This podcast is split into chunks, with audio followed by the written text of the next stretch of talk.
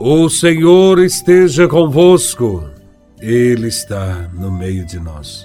Proclamação do Evangelho de Nosso Senhor Jesus Cristo, segundo São Lucas, capítulo 17, versículos de 11 a 19. Glória a Vós, Senhor. Aconteceu que, caminhando para Jerusalém, Jesus passava entre a Samaria e a Galileia.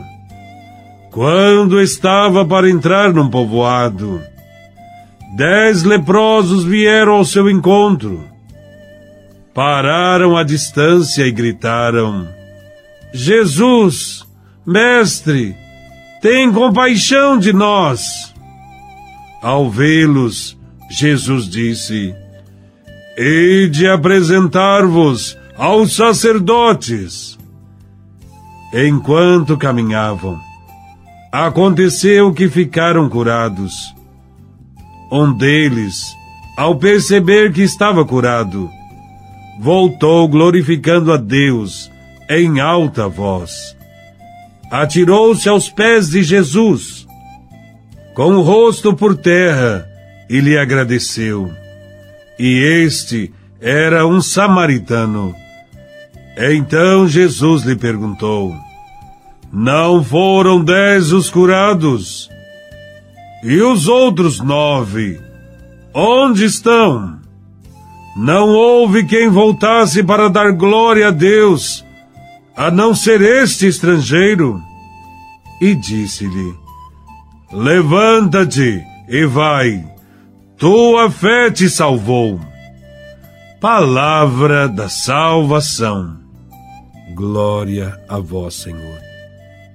Passando entre a Samaria e a Galiléia, Jesus encontra dez leprosos, que eram obrigados a morar fora do povoado, longe do convívio social. Um dos dez é samaritano. Judeus e samaritanos cultivavam ódio recíproco mas aqui estão juntos e solidários.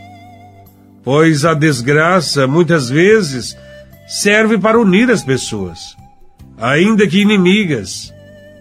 De fato, quando alguém toma consciência da própria exclusão e da exclusão dos outros, a única saída é solidarizar-se.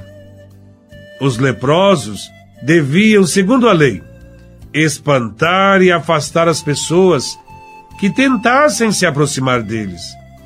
Eram obrigados a gritar a todos sua desgraça e castigo, dizendo: Afastem-se de nós, pois somos impuros. Entretanto, diante de Jesus, os leprosos gritam, não para ele se afastar, mas para que tenha compaixão. Os leprosos fazem um apelo pela sua vida, um apelo de fé. Eles não pedem a cura, mas só que tenha compaixão diante da situação desesperadora em que se encontram. Jesus responde à fé dos leprosos, dizendo para apresentar-se aos sacerdotes. Estes eram encarregados de incluir o leproso curado na sociedade. Enquanto caminhavam, aconteceu que ficaram curados. A cura acontece enquanto caminham. Os dez leprosos, confiantes na palavra de Jesus de Nazaré, no caminho encontram a cura. Podemos dizer que o milagre acontece enquanto se caminha e enquanto se obedece à palavra. Faz isto quem tem fé, ao retornar apenas um, para dar glória a Deus. Jesus surpreende-se, não tanto por esperar ser reconhecido e admirado por todos, mas sim pelo fato de os outros nove, curados, não se terem dado conta de que ele, o Mestre estava comunicando uma nova relação entre Deus e as pessoas. Uma relação que não passa mais pelo templo, mas pela pessoa de Jesus de Nazaré. O que é importante? Permanecer numa religião incapaz de gerar vida ou voltar-se até Jesus, aquele que dá vida, que restaura a vida? Somente o samaritano, ao perceber que estava curado, voltou dando glórias a Deus em alta voz. Jogou-se ao chão, aos pés de Jesus, e lhe agradeceu. Ao que parece, a graça de Deus é mais bem recebida por quem não pertence à comunidade. Os de casa acham que tudo o que recebem é por direito e, portanto, não há o que agradecer. Isto nos ajuda a perceber a quem se dirige a boa notícia da libertação. Mostra-nos que Deus se alia aos que foram postos à margem da sociedade. Evidencia-nos que os marginalizados são os únicos a reconhecer a presença de Deus na história, criando com os empobrecidos uma nova maneira de viver, uma nova sociedade Jesus veio para restaurar e salvar os marginalizados. O episódio fala de dez leprosos curados, mas só um deles foi salvo. Esta é a afirmação de Jesus. Sua fé te salvou. É salvo quem reconhece a Cristo como enviado de Deus e segue sua palavra.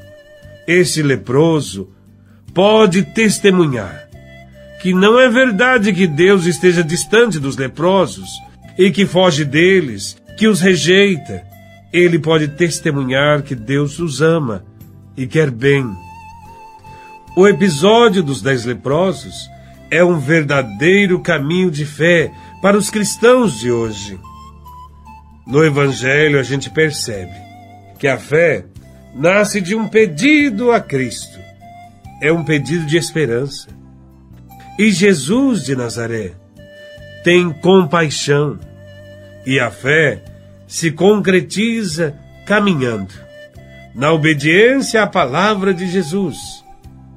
E o milagre se traduz em gratidão.